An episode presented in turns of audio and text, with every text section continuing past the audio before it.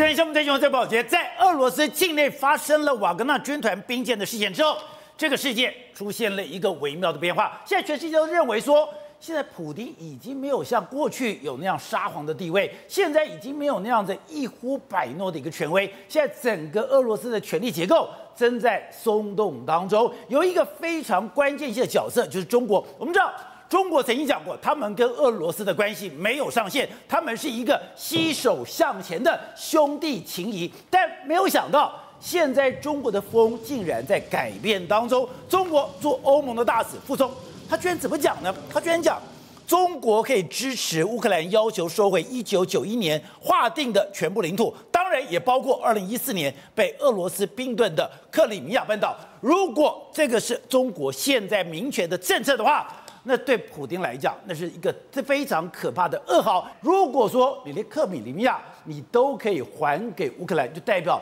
整个俄罗斯的统治基础已经出现了一个明显的松动。而中国为什么在这个时刻要做这么大的改变？因为中国可能发现他完蛋了，他完全跟错风了，他完全选错边了。中国为了要挺俄罗斯，他受到极大的打击。本来欧盟是中国非常大的市场，但现在德国，跟他非常情谊深厚的德国现在怎么讲？他居然指中国是一个严重威胁。而我们知道，意大利是中国跨入欧洲的第一个跳板，也是他“一带一路”欧洲的起点。现在意大利也说，我们现在不要再参加了“一带一路”，也就是现在你等于跟全世界作对，你现在根本被踢出欧盟之外。而这一连串的打击对中国来讲有多可怕的影响呢？中国现在就出现了5个20，哪5个20呢？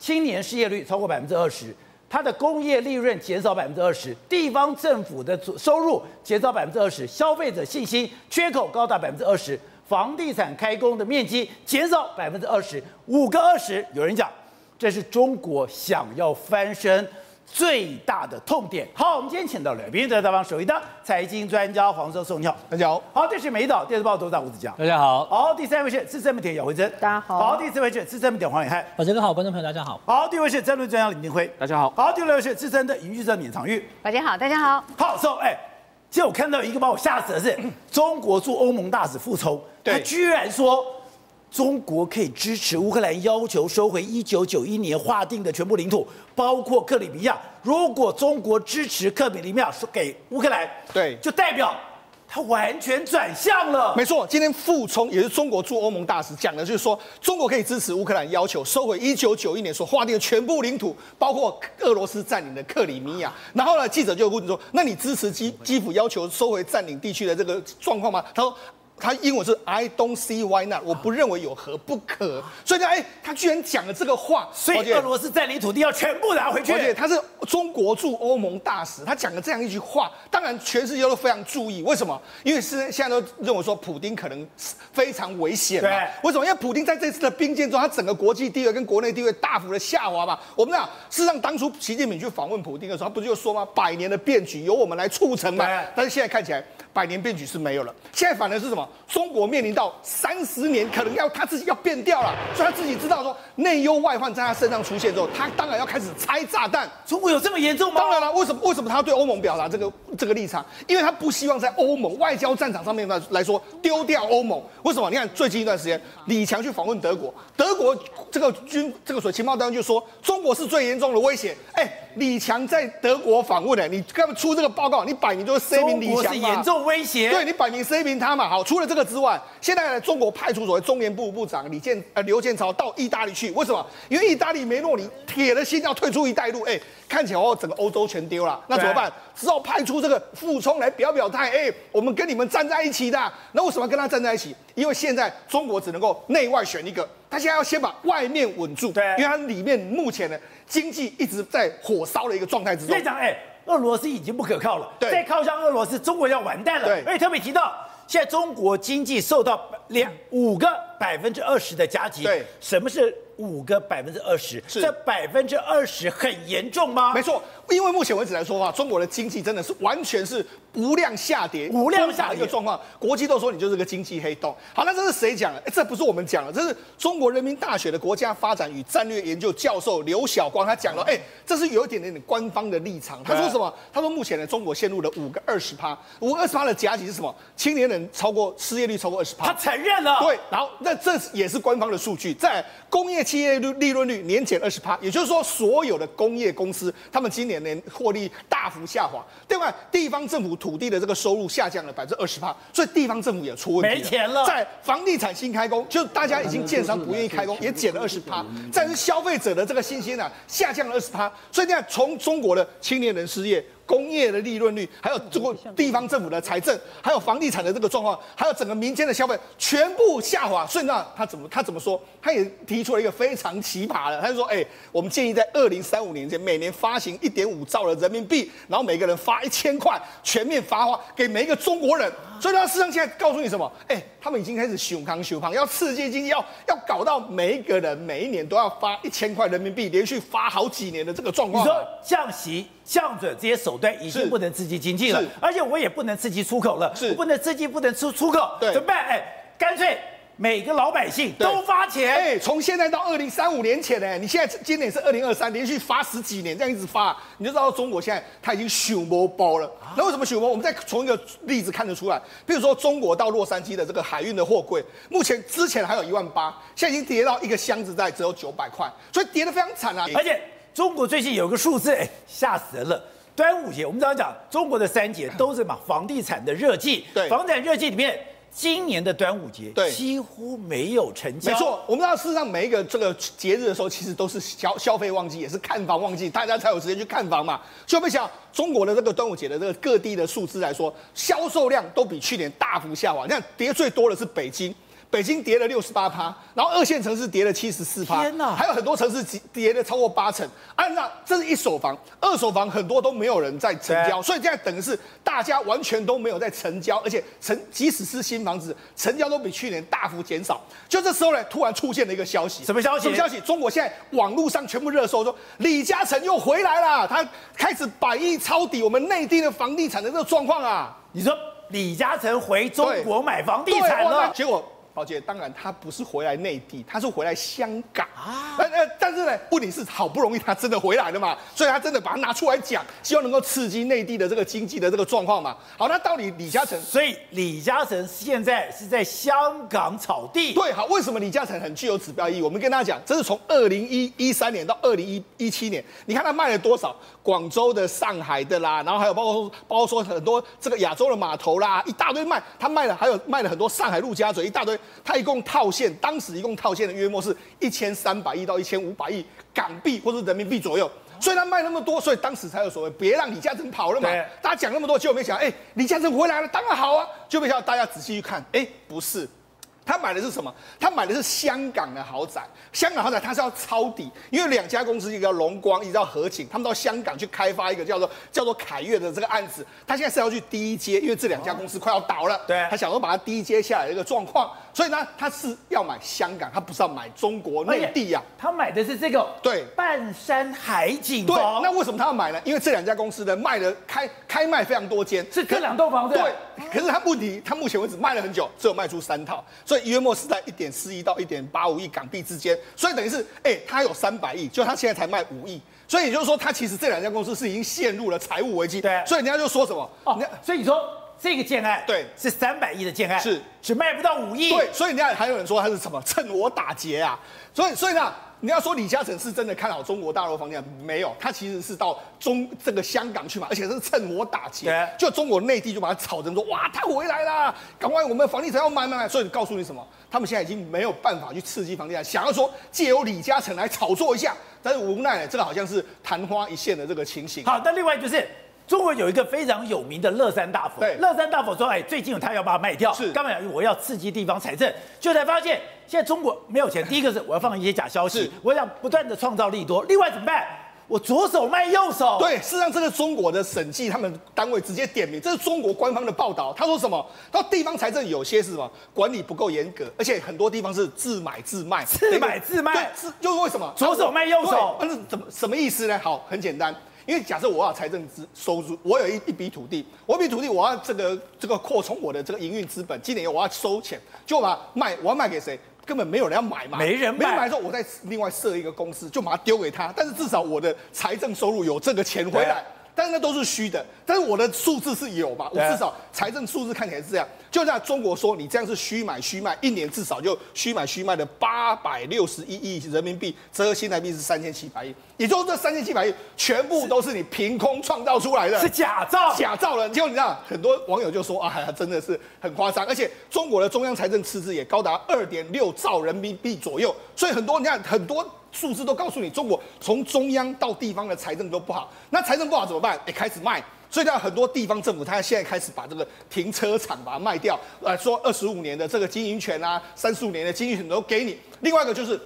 这几天中国大陆所有民众都在讨论的就是乐山大佛、啊，乐山大佛，哎，宝剑那是不是30年营运权卖掉？哎，那这乐山大佛，那大家都会去那个地方会去玩嘛，对不对？就没想到因为地方财政真的太差了，就他们说什么，哎，我们现在把它卖掉，我们不是把大佛卖掉，是把大佛这个景区的这个游乐权的这个景区把它卖掉，有获得30年的这个经营权。那30年的经营权的话，卖掉它是约莫是17亿人民币，大概折合新台币是72亿左右。 好，就你知道，事实上这当地人就开始说，哎，真的，只能说当地政府缺钱了。那没钱，住故宫也能卖，什么都能卖，只要能够赚钱，就那很有意思哦。大家网络上讨论之后，就没想到就在乐山大佛卖出去没多久之后，哎，居然开始成都当天晚上开始打雷啊！所以有人就说什么，哎，乐山大佛都生气了，你搞什么啊？你说这个打雷，对，他就是宣称乐山大佛把未来30年经营权卖掉之后。 就狂打雷，成都啊、汶川等的地方全部来打雷。大家说，哦，乐山大佛我真的生气了。那当然这是好玩的啦。那除了这个之外还有什么？那他们真的很多地方，因为我们知道中国景区很多都要收钱，就有人就是说，哎，我要去保健道，我们都很喜欢去这个庐山嘛，不是庐山真面目。就那你去庐山玩一趟，你知道花多少钱吗？居然说各种门票要1500块人民币，约合新台币是6500块。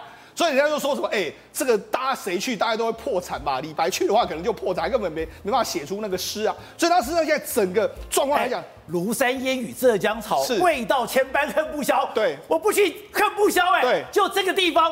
你要收我这么多钱？哎，不好意思，你要有钱才能来，你没有钱不能够来。而且6500块台币左右的这个数字，哎，这个很多人都没办法玩啊。所以很多人就说，哎，我真的是不识庐山真面目，因为我钱不够多啊。好，那除了这个之后，还有一个也是非常经典，就是这样，他们现在农民啊，在河北或者在河南那一带的农民，就山东那一带，就说什么，哎，我要这个要盖黄河水啊，就没有当地的民众，当地的这个城管就出来跟你说，不好意思，你不能够用。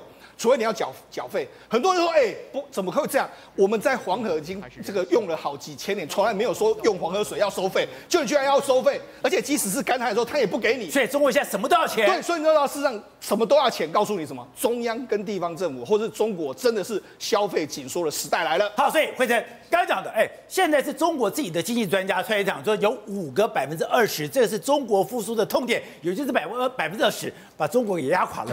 有这么严重吗？我的青年失业率到达20%，我的工业企业的利润下降20%，地方政府土地的收入下降20%，房地产新开工的面积下降20%，还有消费者信心指数的缺口也到了20%。是哦，这真的方方面面都已经凸显出中国现在经济一个大问题哦。你现在看到这个非常夸张，我们都知道台湾其实也有一个实习生的制度，结果现在中国的实习生是怎样？ 是哎，学生要给企业钱哎，要拜托你哦，给我一个机会，让我去你公司实习，这也太夸张了吧？这还不是实习生不领钱已经很委屈了，现在实习生还要付钱，这真的很夸张哦！哎，这个女生，你现在看到画面，这个女生她就说她有一个朋友是这样，她是学护士，已经学4年护士，就第5年想要找一个地方实习，她就去天津的一个医院实习，结果呢，那个医院跟她讲说，哦，来我们这边实习啊，没有问题啊，但是。 一整年3餐住宿啊、食宿，你吃个鸡啊，这一整年全部叫你嘎吃个鸡，你知道吗？然后呢，他跟你讲说，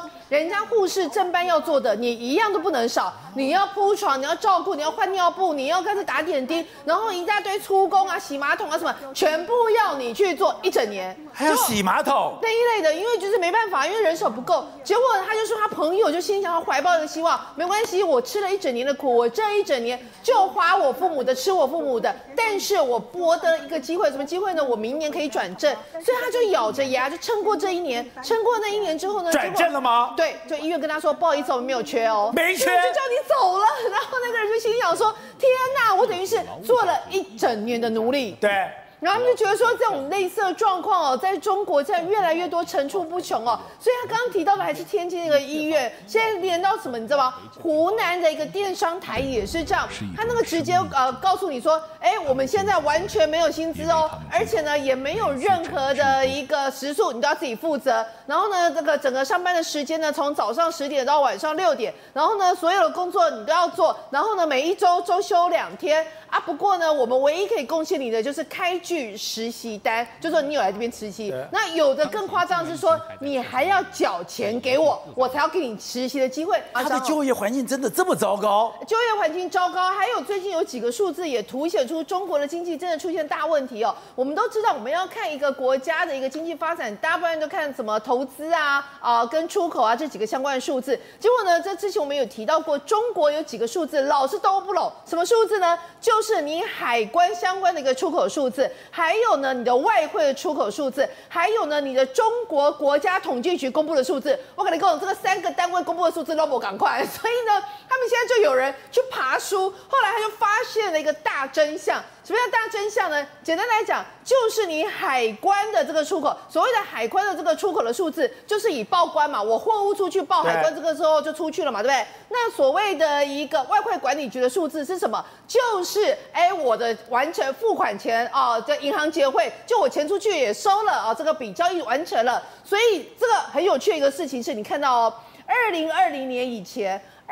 2020年以前，你会发现一个很有趣的东西，就是海关口径的顺差都会低于外汇管理局口径的一个顺差，就是你知道吗？比如说2009年，你有没有看到第二排的这个外汇管理局的顺差是2495亿元，有没有？最上面的那个2495亿元，对，它左边的那一个是海关报的顺差是1957亿元，对不对？2010年1815亿元，但是呢，那个外汇管理局的顺差是2542亿元，它代表什么意思？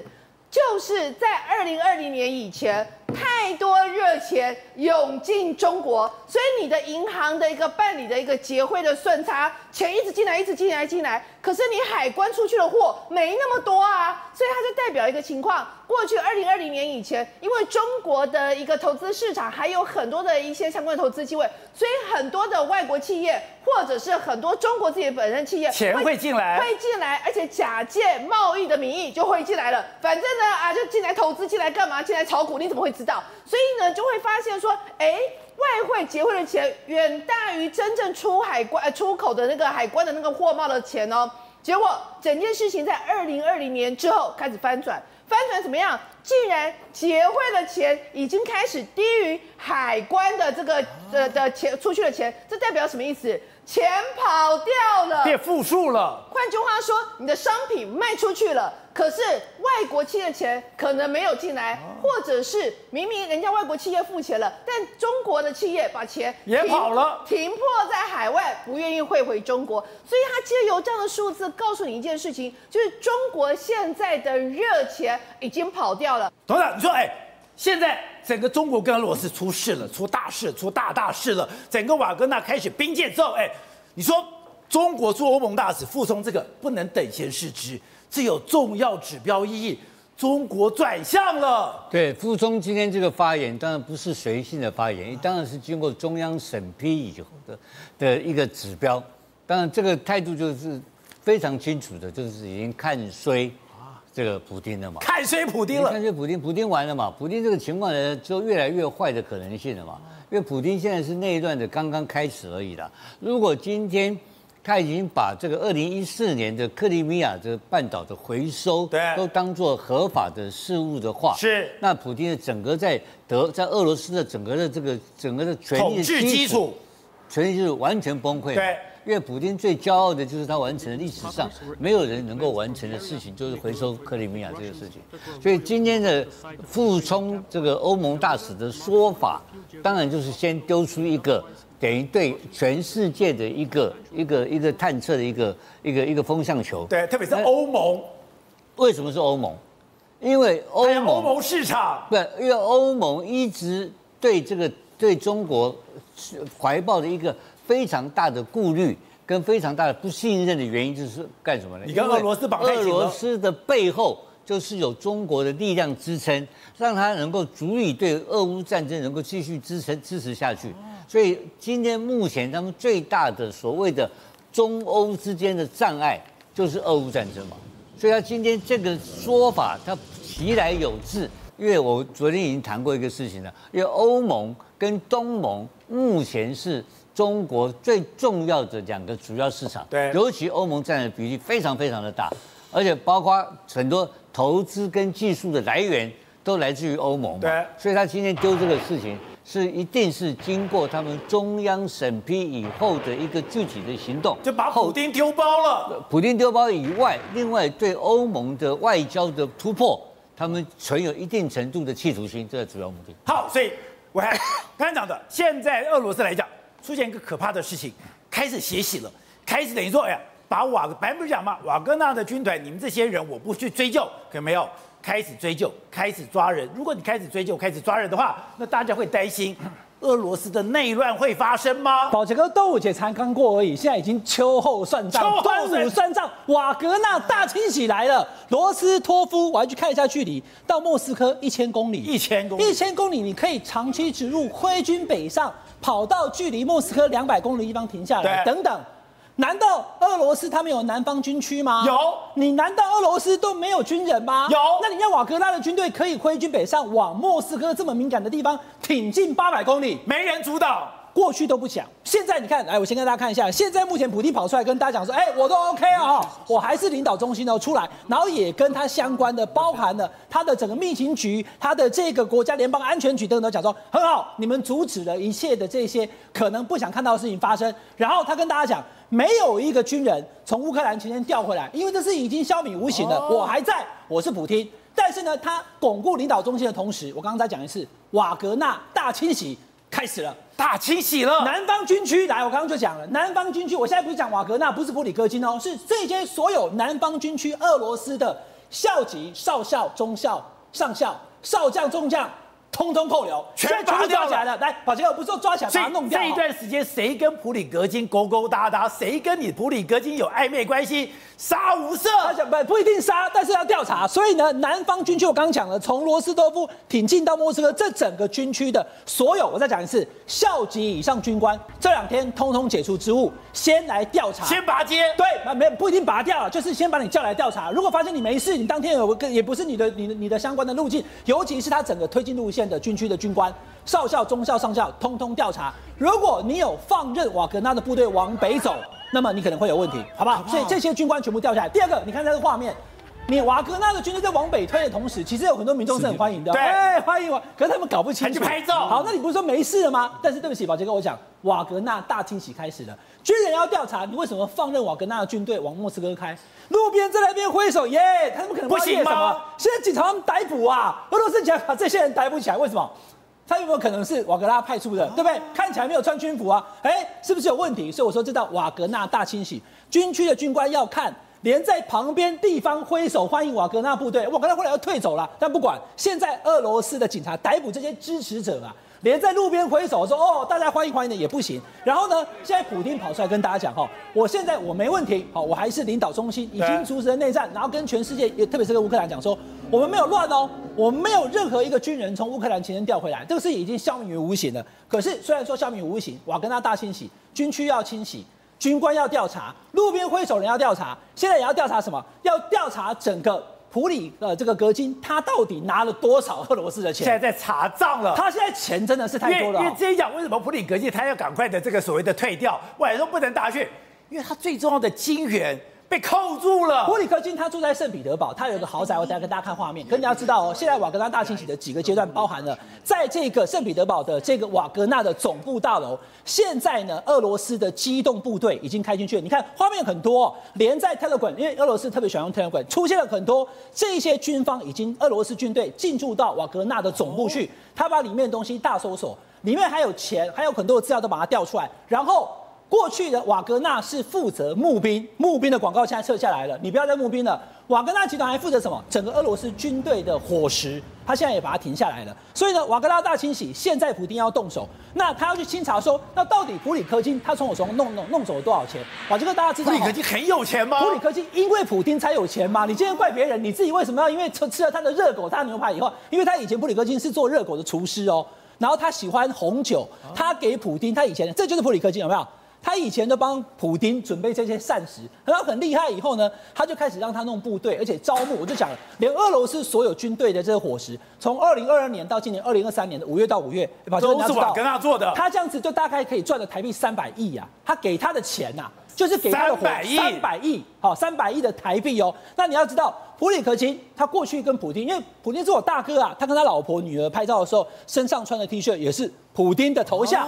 然后我说他在圣彼得堡，他有什么？他有游艇，他的游艇上面还有6间卧室，高级高档游艇，还有私人飞机。而且呢，他儿子他女儿就坐这个私人飞机，他有这个凯迪拉克的这个千万的豪车，他在这个圣彼得堡还有价值台币4亿多啊，美金1500万的庄园，庄园上面还有篮球场，还有直升机的停机坪。普里科金因为普丁的关系，他赚了很多钱，但现在因为瓦格纳，他现在目前大清洗，所有的这些相关的，包含过去赚了多少钱，光是办伙食，我讲他就赚了台币300亿。那当然，他办军队是要钱的，可是宝杰哥，你回头再看，真正俄罗斯的正规军，他们所花的膳食费跟部队的配备的钱，都远远不及瓦格纳多。所以呢，瓦格纳拿得多，可能也赚得多。现在普丁要全面清查。好，所以体会刚刚讲，当瓦格纳这个军团现在戛然而止，当然就没事了嘛，都已经解散了嘛，你都已经跑去白俄罗斯了。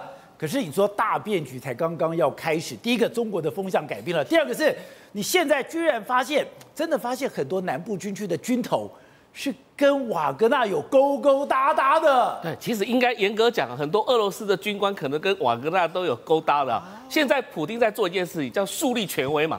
他不树立权威，他以后怎么号令天下呢？所以他现在来讲的话，当然拿杀人立威，当然要杀人立威嘛，杀几个人，但是那几个人都不重要，那几个人可能都瓦格纳集团里面的，以前就是杀人犯的，本来就是他处死了，那我就干脆把他抓来，全部做立威动作嘛。但是他不会去动到这个普里戈金，为什么呢？因为其实他有很多事业都在海外，都是在你说他在圣彼得堡拿了他那个收出那么多的这个现金没有错，14亿那个都是小 case， 那个都是零，那小钱，对，那个小钱，14亿还小钱，真正的钱都在非洲跟中东，不在俄罗斯境内。你以前曾讲过，普丁最大的资产是在中非共和国，而中非共和国、刚果共和国是谁在维持的？是瓦格纳在维持的。所以我都一直认为普丁跟这个普里戈金两个都在办双簧。两个在办双簧，那真正来讲的话，第一个瓦格纳集团真正的事业是在海外，不是在俄乌战场上，也不是在俄罗斯，所以对他来讲的话，你说就算解散，我解散还可以成立新的雇佣兵集团啊，不见得一定要用这个名号啊。那再来就是说普丁他在内部来讲要树威，所以他你看现在最害怕是谁？害怕是谁？就是国防部长嘛，就是这个绍伊古嘛。为什么他必须要跑到前线去看的嘛？之前你不去前线看，你今天跑到前线去看干什么？所以代表说什么？要立威，要让这些部队能够活起来。那现在瓦格纳集团是真的能够打仗，你觉得普丁会把会打仗的部队整个铲除掉吗？不会吗？不会，杀几个来杀鸡儆猴啊！那这是树立权威的最好方法。但是倒是中国，中国真是随便斗你，碰到随便斗你，他怎么办呢？现在。傅聪来讲的话，就是真正的中国的立场了。之前卢沙野那个都是乱讲话的，所以我们才说卢沙野后来被调回来嘛。乌克兰了，是的，因为怎么讲呢？因为他看到风向，整个全球的风向完全不对，他再这样继续下去的话，他推不出他的外交政策。在台湾还有很多人认为俄罗斯会赢哎。对啊，所以就看不清楚事实状态嘛。现在中国他的这个风向已经改变了，那其实他都回到正轨而已，他不是说什么，因为他必须。能够这个维持整个欧洲的市场。他现在意大利叛变呢、啊，德国叛变，他现在对他来讲的话，不要他的一带一路。说真的，对中国的伤害是最大的，因为中国生产的东西最终就是要卖到欧洲市场，美国市场卖不过去，我就要卖欧洲市场。但是如果今天这个两个市场都丢了，同时都丢了，对它是不利的。所以对中国来讲的话，现在内部的经济状况又出现那么大的问题。你看刚刚讲20%，那是小数字，真正我听到的是60%，什么失业率啊？讲说失业是60%。现在中国大陆的10个有6个没工作。对，现在来讲的话，今年刚毕业的基本上只有4成找到工作，6成还找不到工作。所以这些人来讲的话，怎么办？就会社会问题。只要社会问题一扩大，家里这个没钱赚，没东西吃，社会革命会不会来？你绝对会动摇到习近平的国本。所以对习近平来讲，现在赶快安抚这些国家，然后让他东西能够卖出去，让他的工厂能够运作，让失业率能够能够拯救他失业率。所以这整个是一连串的挂在一起的。对中国来讲，现在重要的是经济如何救起来。